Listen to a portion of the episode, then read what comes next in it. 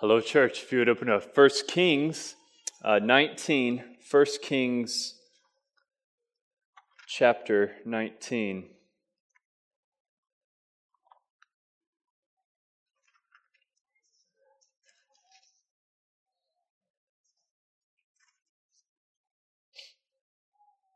Let's start in verse 1. I'll just read through verse 8. Ahab told Jezebel all that Elijah had done, how he had killed all the prophets with the sword. Then Jezebel sent a messenger to Elijah, saying, So may the gods do to me, and more also, if I do not make your life as the life of one of them by this time tomorrow. Then he was afraid, and he rose and ran for his life and came to Beersheba which belongs to Judah, and left his servant there. But he himself went a day's journey into the wilderness and came and sat down under a broom tree. And he asked that he might die, saying, It is enough now, O Lord, take away my life, for I am no better than any of my fathers. And he laid down and slept under a broom tree. And behold, an angel touched him and said to him, Arise and eat. And he looked, and behold, there was at his hand a cake, baked on hot stones in a jar of water. And he ate and drank and lay down again. And the angel of the Lord came again a second time and touched him and said, Arise and eat, for the journey is too great for you. And he arose and ate and drank and went, and the strength of that food 40 days and 40 nights to Horeb, the Mount of God. Father, this is just one of many, one of many of your people who have struggled with depression, with a deep despair, with even suicidal thoughts. And Lord, we're not naive to think that there aren't quite a few in this room who know what Elijah felt. I know those thoughts, uh, so dark, so despairing, so hopeless, uh, that we might lose the will to live. And so, Lord, uh, we pray that your word right now would minister to any of those who are depressed, any of those who have been depressed or who will be in the future. Equip us for this dark season of the soul. And Lord, we pray that we would hear your words and your grace in and through uh, this time. We pray it in Jesus' name. Amen. Well, we continue uh, this series on common problems, uh, seeing that many of these uh, 3,000 year old problems uh, that Old Testament believers struggled with are no different than things we deal with today. We've talked about a lot of these. Um, and today we're going to come to Elijah and look at this problem of depression, despair, and suicidal thoughts. And this series, I mean, I, I, could remind us a few things we've talked about. We talked about addictions, uh, OCD, narcissism, fear, anxiety, bitterness, uh, many, many uh, what we would call emo- emotional uh, problems. And so I think it's worth reminding us maybe one or two things on the front end of this uh, as, as, before we jump into to depression. Um, I can't give from the pulpit, and I, and I won't give because it, it, it's not helpful, uh, every exception, nuance, or qualification to all of the complexities of human sin, all the variables of your own particular problems. Um, I can't do that. I don't even try to do that from the pulpit um, which means preaching is vital but limited. It's a vital but limited ministry of uh, the word. Sermons aren't enough.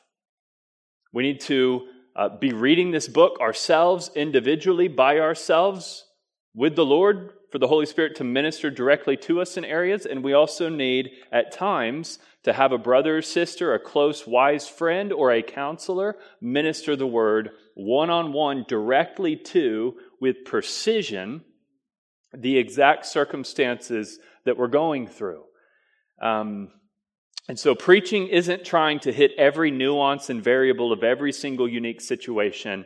Uh, counseling or a conversation with a wise friend uh, deals more directly, and I would say is the ideal place to talk about depression, to talk about anxiety, to talk about uh, fear and worry and, and suicidal thoughts. And we mentioned abuse earlier this week.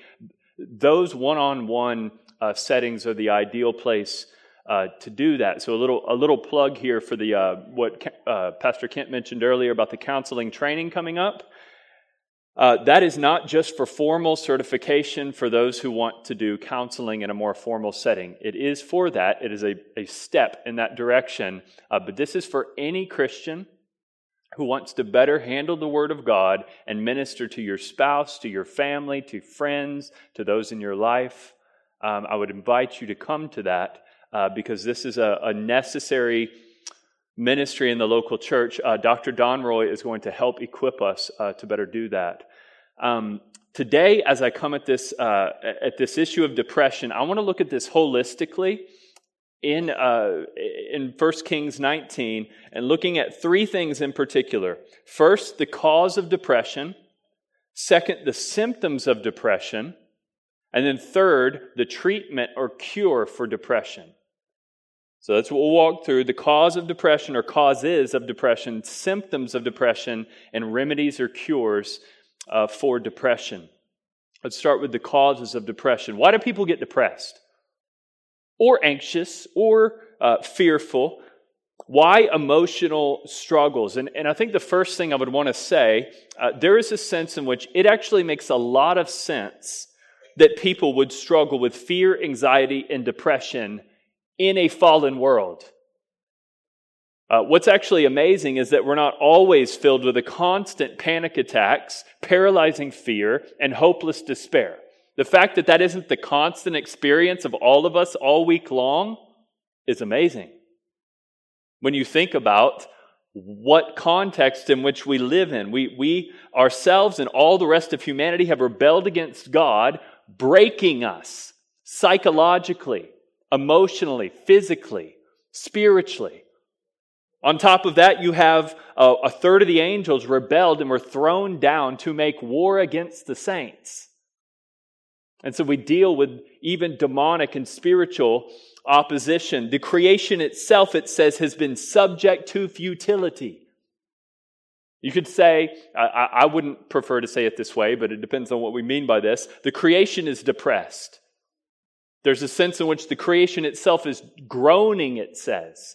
Listen to Romans 8. It says, The creation waits with eager longing for the revealing of the sons of God, for the creation was subject to futility, not willingly, but because of him who subjected it, in hope that the creation itself will be set free from its bondage to corruption and obtain the freedom of the glory of the children of God.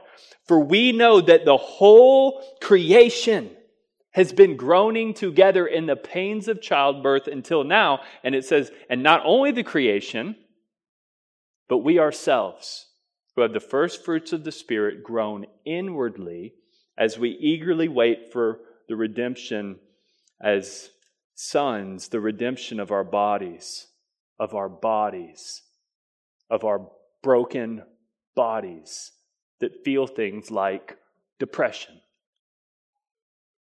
and so it's amazing that we're not more depressed, more stressed, more fearful than we actually are. Jesus even said, In this world you will face what? Tribulations. We should be amazed when we don't always feel bad. That is the grace of, of God. And I think this is the first thing that people need to remember when we, when we think of all these emotional problems. Um, and it's usually the first thing we forget. It's usually the first thing that we we forget. We expect to be in this uh, sort of utopian uh, paradise, Eden paradise, uh, like we're still in the garden. Um, we, we forget we're in a fallen world. We, we believe we're already in that eternal state, that we should be feeling what glorified bodies feel no pain, no sorrow, no suffering. And that's just not our context. That's not our context. Um, I, I do want to acknowledge I think there's, there's some level of mystery to depression. Um, I'm not going to stand up here and claim that I know all the causes of depression. Um, I'm not going to stand here and say, if you're depressed, it's your fault. Sometimes it is, sometimes it's not. There are mysteries to the causality of depression. And that's not just from a Christian perspective. Even the clinical psychologists and those who study these things, not only do they not definitively say we know the cause or causes, they don't know the cure either, admittedly. Um, there, there is some mystery to this, uh, and even mystery to the people that it affects. So, Charles Spurgeon, many of us know, suffered depression often. A great preacher in London, and he said this I find myself frequently depressed, perhaps more than any others here. He said that to his congregation. Later, he said, I experienced depression so fearful that I hope none of you ever go to such extremes of wretchedness as I go. But then he also uh, believed that depression wasn't only for those who are immature believers, and he said, Some of the very choicest of God's people travel most of the way to heaven by night. And one of those who traveled most the way to heaven by night was a man named J.B. Phillips. He was a godly uh, Bible translator. And uh, one day he was speaking to a group of Christians and said, uh, I've spent my whole life studying this Bible. I've spent literally my whole life in the text of Scripture, and I struggle with depression. You should not be surprised if you barely are in this and you're struggling. We're all going to struggle uh, in some measure with some of these symptoms of depression. Um, some of you know uh, I myself am not very prone uh, to uh, to getting down very easily. A, a downcast thought usually uh, will come into my mind like anyone, but it goes out pretty quick and I'm just kind of press on, and that's the typical way that I am.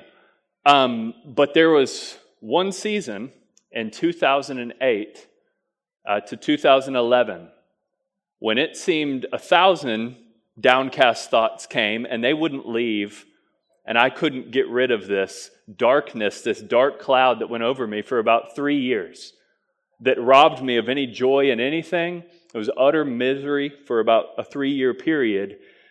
And I didn't know what to do.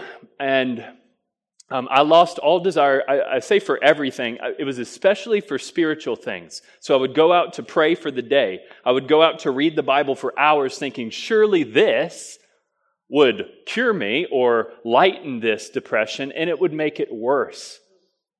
It would make it worse. But I thought, what else am I going to do but seek the Lord? but every time I sought the Lord, it, I, I felt I went deeper and deeper and darker and darker. And then one day, it was like the clouds parted and it was sunny again. So, three years, I'm seeing everything in black and white, and then one day, I see color. For no un, for I don't know why. Nothing changed in what I was doing. Uh, but the depression was gone. And, and, you know, I would not trade those three years for anything.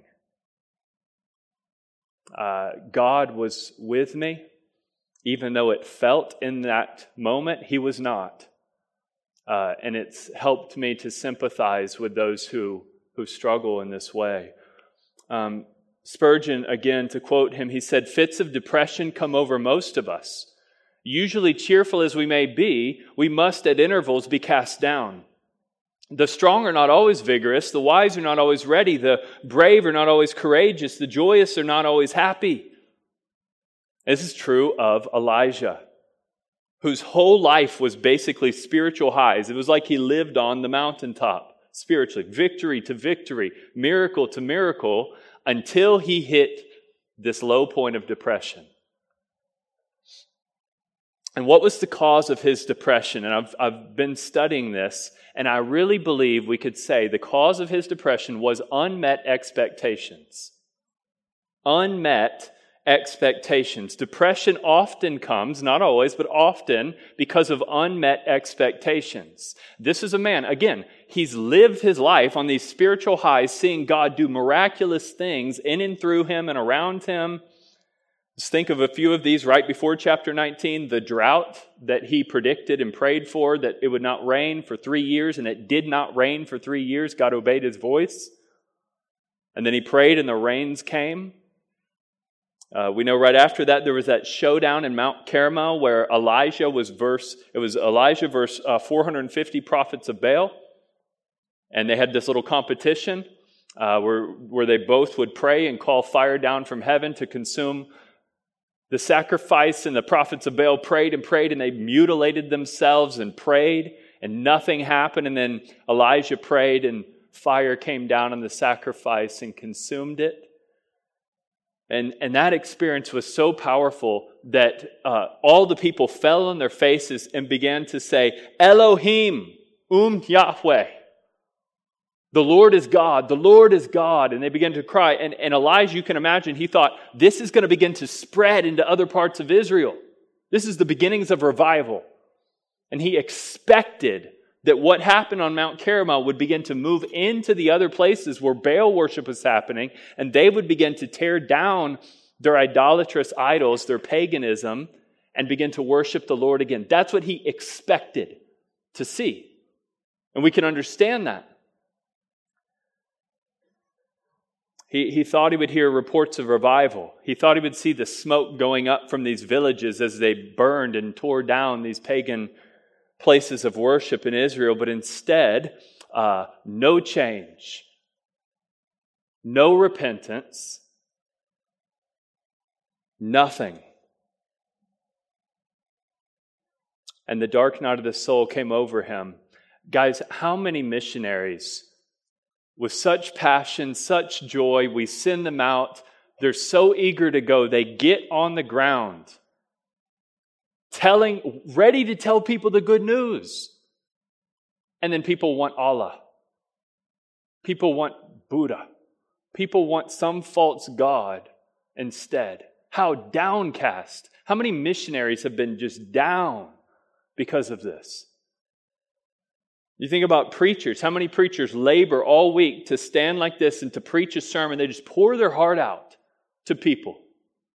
And then after the sermon's over, they walk by and they hear football and futile conversations, and they get in their car and they drive off just utterly discouraged. What is the point of my ministry?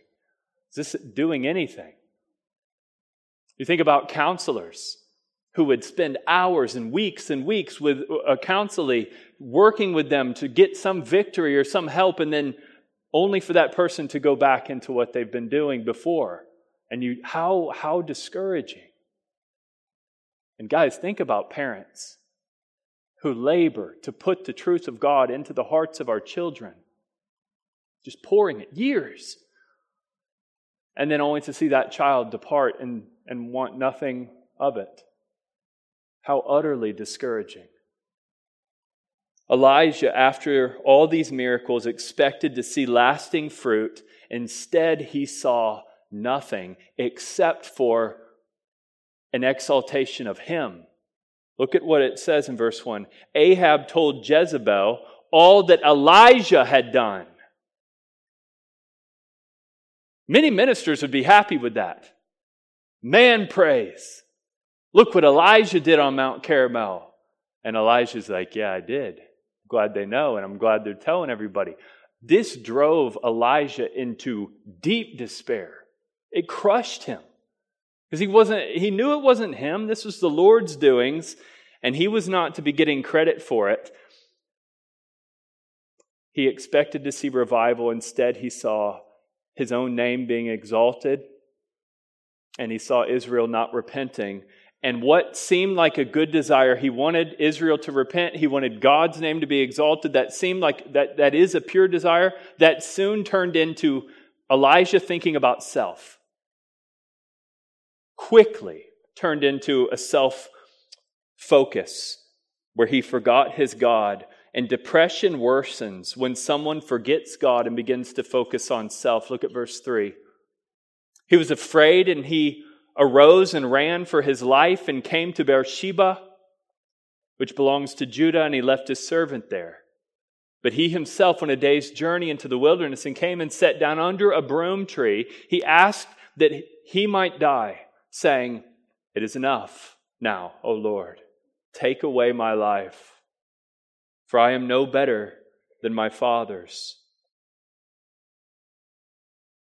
Church, you cannot escape sadness entering your life. Children will disappoint you. Your health will fail. There will be many things that you want to happen in your career, and they will not happen. There will be many, many discouragements in life. It's unavoidable. It's absolutely unavoidable. We can understand why he's discouraged, but look what, what he does. He gets lost in his feelings. He gets lost in his feelings to the point where he says, I'm done. I'm not just done with ministry, I'm, I'm done with life. I'm done. He forgets what God has done and he chooses to follow his feelings. Those feelings lead him into a dark cave, literally, into a dark cave. And in verse 9, God finds him in this dark cave and says to him, What are you doing here, Elijah? God is saying, Is this how you respond? You go hide in a dark cave when you're feeling bad or going through this? But this is, this is so common, isn't it? You hit a difficult time, I just need to get away. Go eat something. Go to a restaurant. Go travel. I got to escape whatever is going on. Go grab the phone and just uh, watch some sort of entertainment for hours.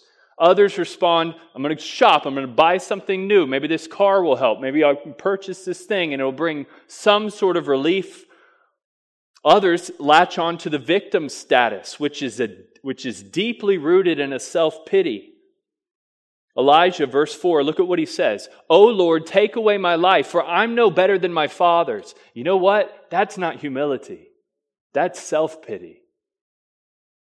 That's self pity, which is often connected to isolation. Verse 3 says, He left his servant. Verse 5 says, He laid down and slept under a broom tree. So his downward spiral into depression started with forgetting God which leads to hopelessness, which drives someone deeper and deeper and deeper and deeper into discouragement, self pity, and isolation. Um, I heard a few years ago a man uh, was telling me about he was I guess he was living with his pastor at the time who was planting a church, and um, and it wasn't going well. It was very difficult as church plants often are. Uh, and this pastor apparently would go into his room and just stay there all day. And he would say, My pastor will go in there, shut the door, and he wouldn't come out. And um, I'm sure this pastor was going through something really difficult, but that's not the way to handle it. However bad it was, he made it 10 times worse by self pity and isolation. This does not help. This is not the way to handle it, but this is what Elijah does. In verse 9, God says to Elijah, as Elijah is having this pity party, isolated in a dark cave, Elijah, what are you doing here? What are you doing here?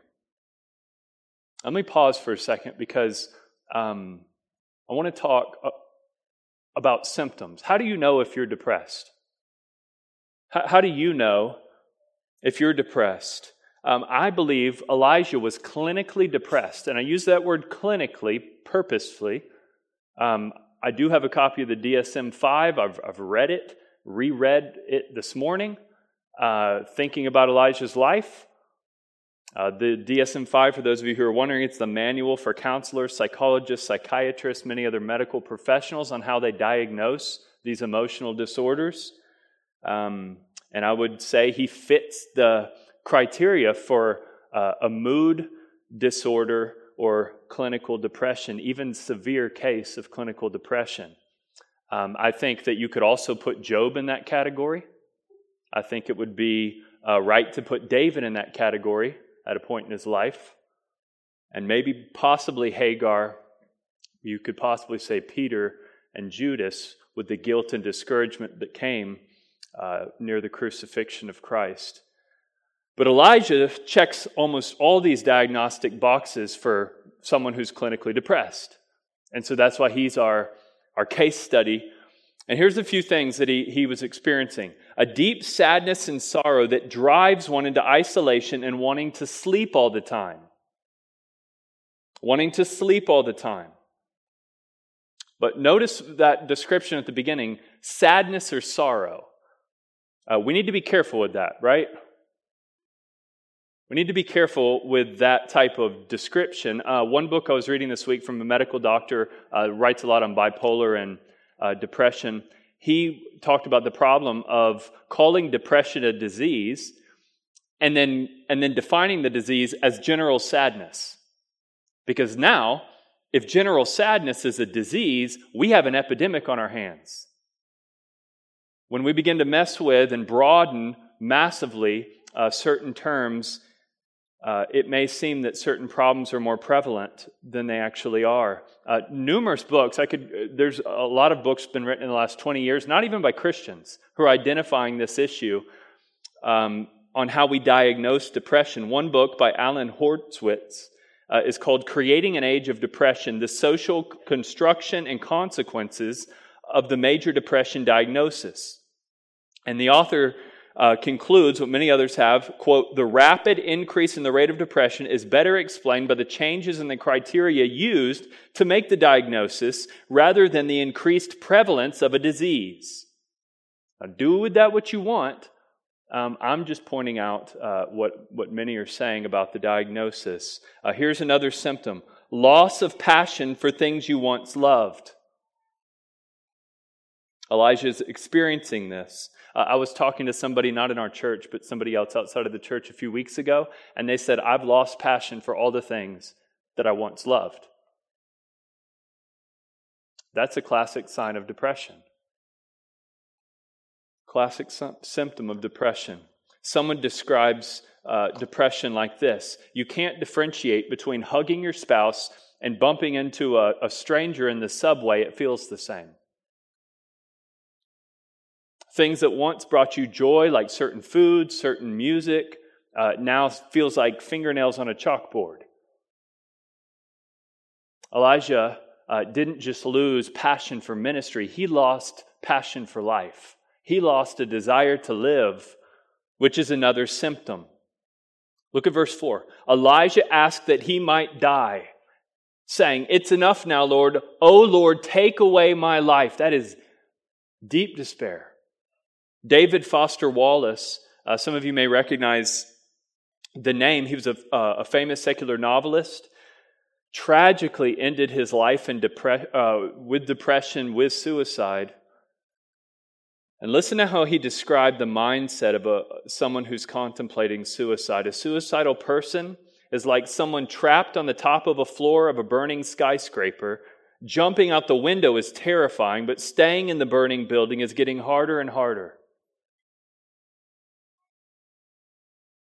Uh, many describe depression with hellish terms like misery, despair, hopelessness, darkness, agony of soul, painful loneliness. Those are hellish descriptions. And Elijah knew these type thoughts when he was in this cave. So he's in that dark cave, but before the cave, he was under what?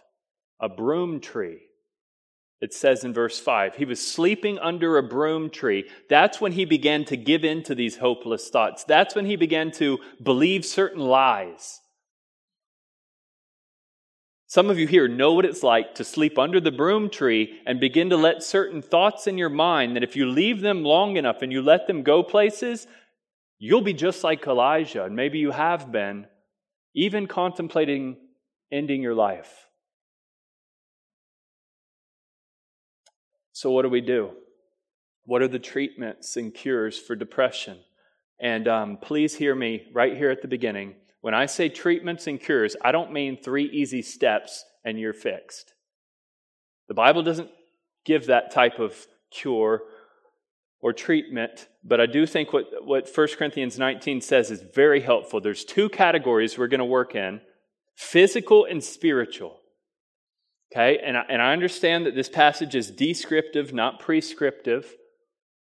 which means we don't just copy identically exactly what God does for Elijah and think we're going to come out with the exact same result or something. This is a description of what happened in his life. But I do think uh, that there are some principles and categories that might help us through depression. Look at verse 5. He lay down and slept under a broom tree. Behold, an angel, of, an angel touched him and said to him, Arise and eat. He looked, and behold, there was uh, at his head a cake baked on hot stones and a jar of water. He ate and drank and lay down again. Interesting. That's what a depressed person does eat, drink, lay back down again. The angel of the Lord came to him a second time and touched him and said, Arise and eat, for the journey is too great for you.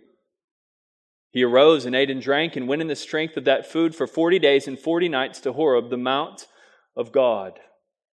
Now, look, before, before I say what I'm about to say, and you dismiss me, understand you're dismissing many of the Puritans, most of the Puritans that I read on this passage and how they understood melancholy, which is the old word for depression. When they would say to their people from a passage like this or others like this, you need for melancholy physical and spiritual nourishment. There's physical and spiritual cures, you could say, uh, to depression. And who of us here would, would deny the physical one, right? No, nobody's denying that there aren't physical things that can help with depression. I think we would all admit this. A good doctor, uh, if you go see them, uh, before they give you medication for depression, what are they going to say to you? You getting any fresh air? Getting any sunlight? Getting any exercise? What you're eating like? What you're drinking like? How about sleep? You, you sleeping at all? They're going to ask you all these questions. Why? Because physical things could have very much affect your emotional state. Um, this is not a new discovery. Charles Spurgeon again said on depression a day's breathing of fresh air upon the hills, a few hours of rambling in the beech woods, uh, would sweep away the cobwebs out of the brain of scores of our toiling ministers who are now but half alive a mouthful of sea air or a stiff walk in the wind's face, if not giving you, if not giving grace to the soul, would yield oxygen to the body, which is the next best thing. Just love how Spurgeon uses his words. Um, I think this would include medication at times. I'm not against medication. but I will say on the issue of depression, for every one person who tells me their antidepressant works, I hear five others tell me it doesn't. Now, again, I'm not, I'm not a doctor here. This is no medical advice. But I'm just saying uh, what many have said, and I don't think even many doctors have great confidence in antidepressant success rate. Um, in 2010, the first of a few major studies was done by the Journal of American Medical Association comparing antidepressants to a placebo. And uh, they couldn't find a difference in moderate or mild cases. It was impossible to really distinguish any difference. On severe cases, 80% of the cases, the placebo had the same effect as the antidepressant. And similar studies have been done with similar results over the years, uh, which doesn't mean medication is never an option. It just means it's not as helpful as many might think it is because this isn't a disease for everybody. It isn't a hereditary issue, it isn't biological for many people. It's sadness. Or it's spiritually caused with guilt or other things. And medicating it won't fix it because it isn't that type of issue. Um, now look again at verse 5. An angel touched him and said to him, Arise and eat. And he looked, and behold, there was at his head a cake baked in a jar of water, and he ate and drank. I know somebody here has got to be thinking, Pastor, that's physical food. If you go anywhere else with this, you're, you're getting away. That he's eating actual food. And he is eating actual food. But what do you do with the manna that God sent from heaven to Israel? Was that physical food? Yes, it was. But what does Paul say in Corinthians, 1 Corinthians 10? He says, Our fathers were under the rock, and all of them ate the same spiritual food. That's the manna. And all drank the same spiritual drink, for they drank from that spiritual rock that followed them, and the rock was Christ. Nevertheless, of most of them God was not pleased, and they were overthrown in the wilderness. Now, why would Paul uh, be playing loose with spiritual and physical food and calling the spiritual food Christ? I think he would do that because Jesus did this. John 6, Jesus said, Our fathers ate manna in the wilderness. As it is written, He gave them bread from heaven to eat.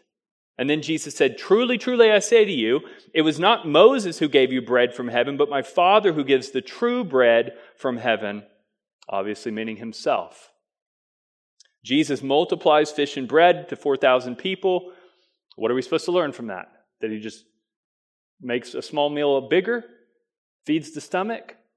Was there a, a, a bigger meaning to this, a spiritual meaning in the physical eating? Uh, the bread and the wine, the Lord's Supper. This is my body. Take, this is my blood. It's, it's actual bread and, and drink, but certainly something more is implied there as we take it in by faith.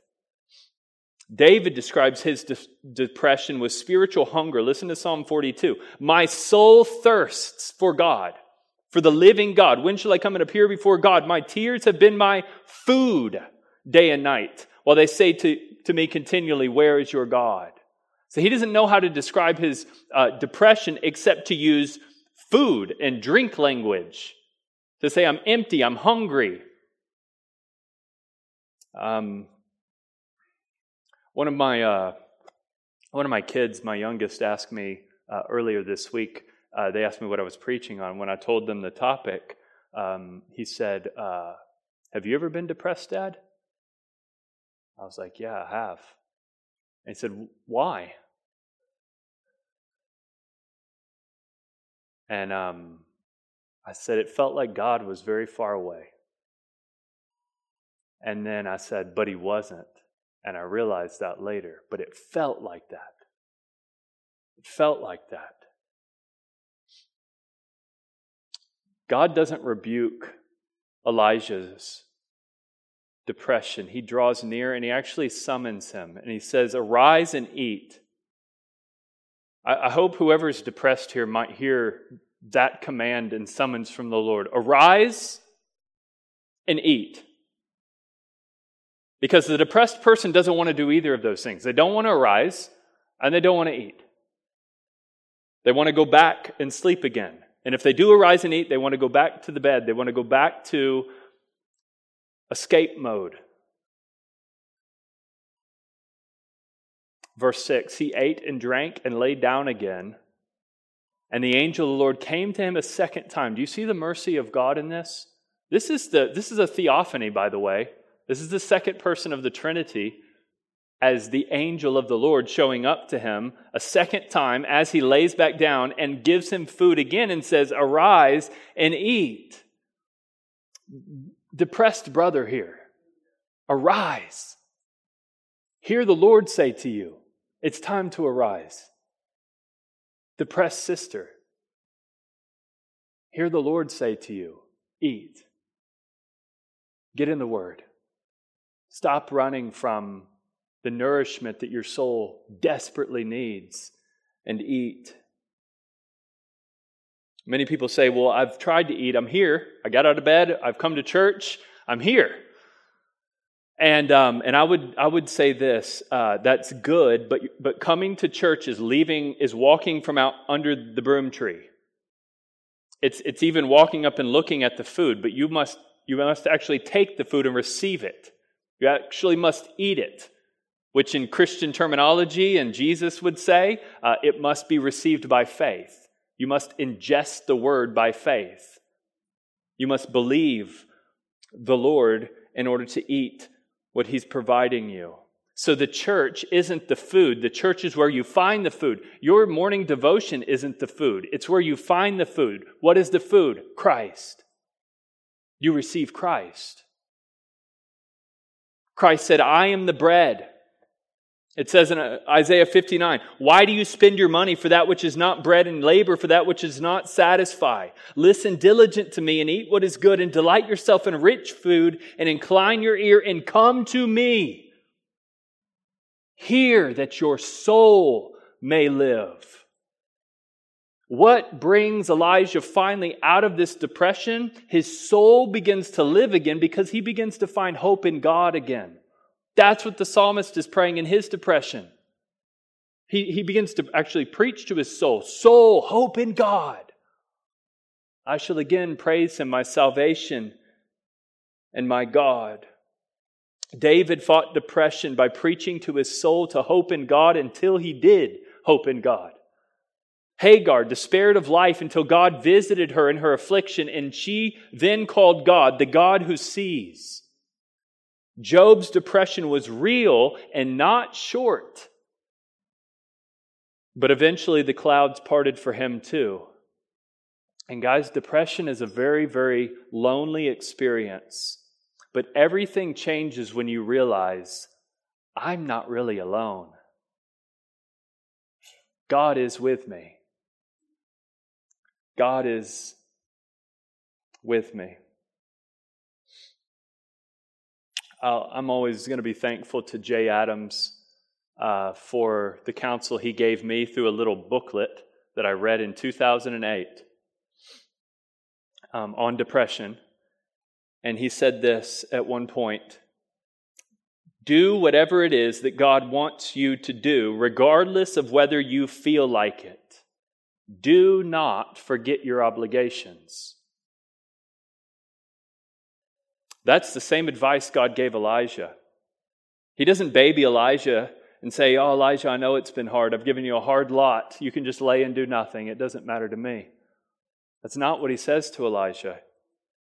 He listens to Elijah's pity party, and then he touches Elijah and says, Arise and eat. And then in verse 15, it says, The Lord said to him, Go, return on your way to the wilderness of Damascus, and when you arrive, you shall anoint Hezekiah, the king over, over Syria, and anoint Jehu to be king over Israel, and anoint Elisha to be prophet in your place. God said, There's work to do. Get up. Get up. Press on. And you know what? I don't, I don't know. We, we really don't know. Did Elijah actually have all those feelings of depression gone whenever he got up to do what God told him to do? Or were all those feelings still there? And you know what? It doesn't matter. Because he obeyed the command of his God, which is more important than following your feelings that are telling you to keep laying there and not obey your God. He obeyed the Lord, which is a mature way to handle depression when it feels like you can't do anything. You go, No, I fear the Lord. I love the Lord. I trust the Lord. I want to obey the Lord whether I feel like it or not because He is worthy. And because one day I will feel like it again. And, and guys, I know some of you think that this is insensitive for me to say these things to someone who's struggling in this condition. And here's what I would, here, here's the passage I would put before you. Not uh, something I said uh, or say to you, but something that the Apostle Paul said, who experienced way more suffering than I would dare say any of us have experienced. And he said in 2 Corinthians 4 9, We are afflicted in every way, but not crushed, perplexed, but not driven to despair. So we do not lose heart. Though our outer self is wasting away, our inner self is being renewed day by day. For this light and momentary affliction. I wouldn't say that to you. Paul does by inspiration of the Holy Spirit. This light and momentary affliction is preparing for us an eternal weight of glory beyond all comparison. Um, guys, at the end of the day, this side of heaven, there will be many things that we don't enjoy that we want to enjoy. There will be unfulfilled desires this side of glory. Uh, we are pilgrims passing through a fallen world, and we don't expect to always feel right. Uh, did our Lord not say, Blessed are those who what? Mourn, for they shall be comforted. That comfort is coming sooner or later for you. but it may not be your constant experience here. Um, I said to my uh, children at the breakfast table earlier this week, we're reading through Matthew 25, and um, I want to say this to you now, church. Uh, it was where Christ said to those who were faithful to push through difficult days, He said, Well done, good and faithful servant. Enter into the joy of your master.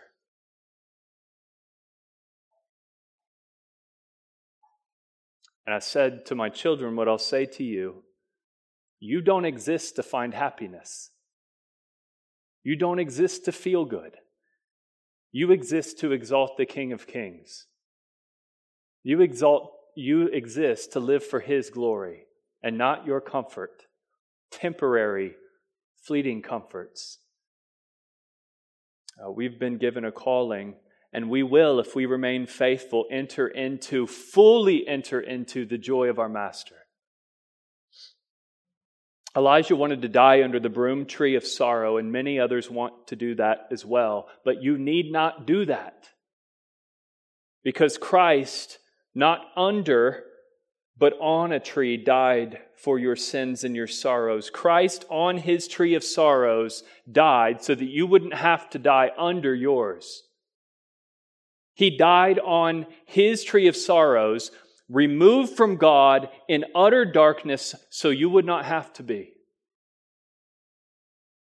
That's what this table is about that we're going to take. Our weekly coming out from under the broom tree, our weekly coming out from under the trees of sorrow and self pity that we put ourselves in the shade of all week long.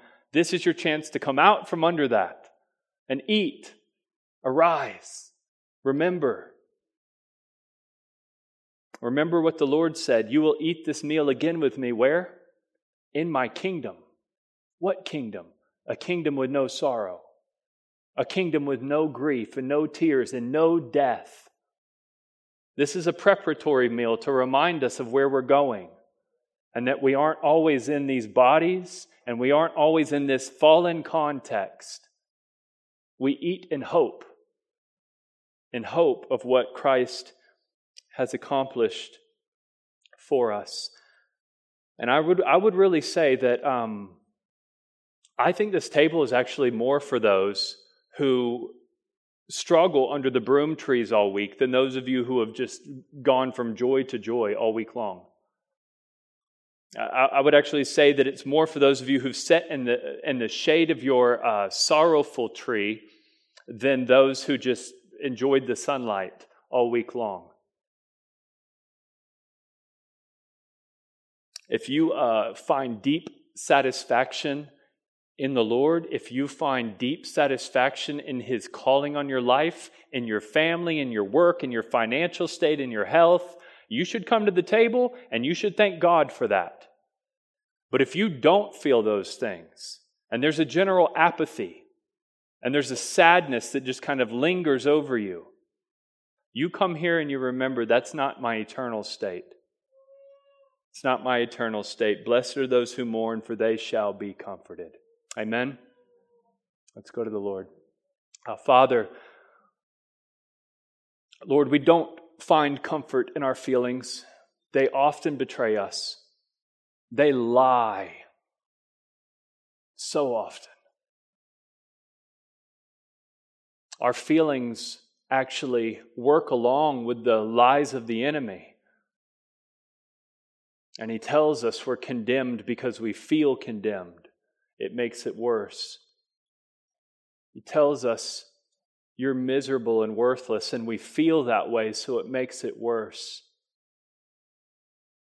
And so, Lord, we pray that we would hear the voice of truth today, telling us to arise and eat, calling us to continue to serve you in the work you've given us to do, because you're preparing a kingdom for us where all these sorrows will go away.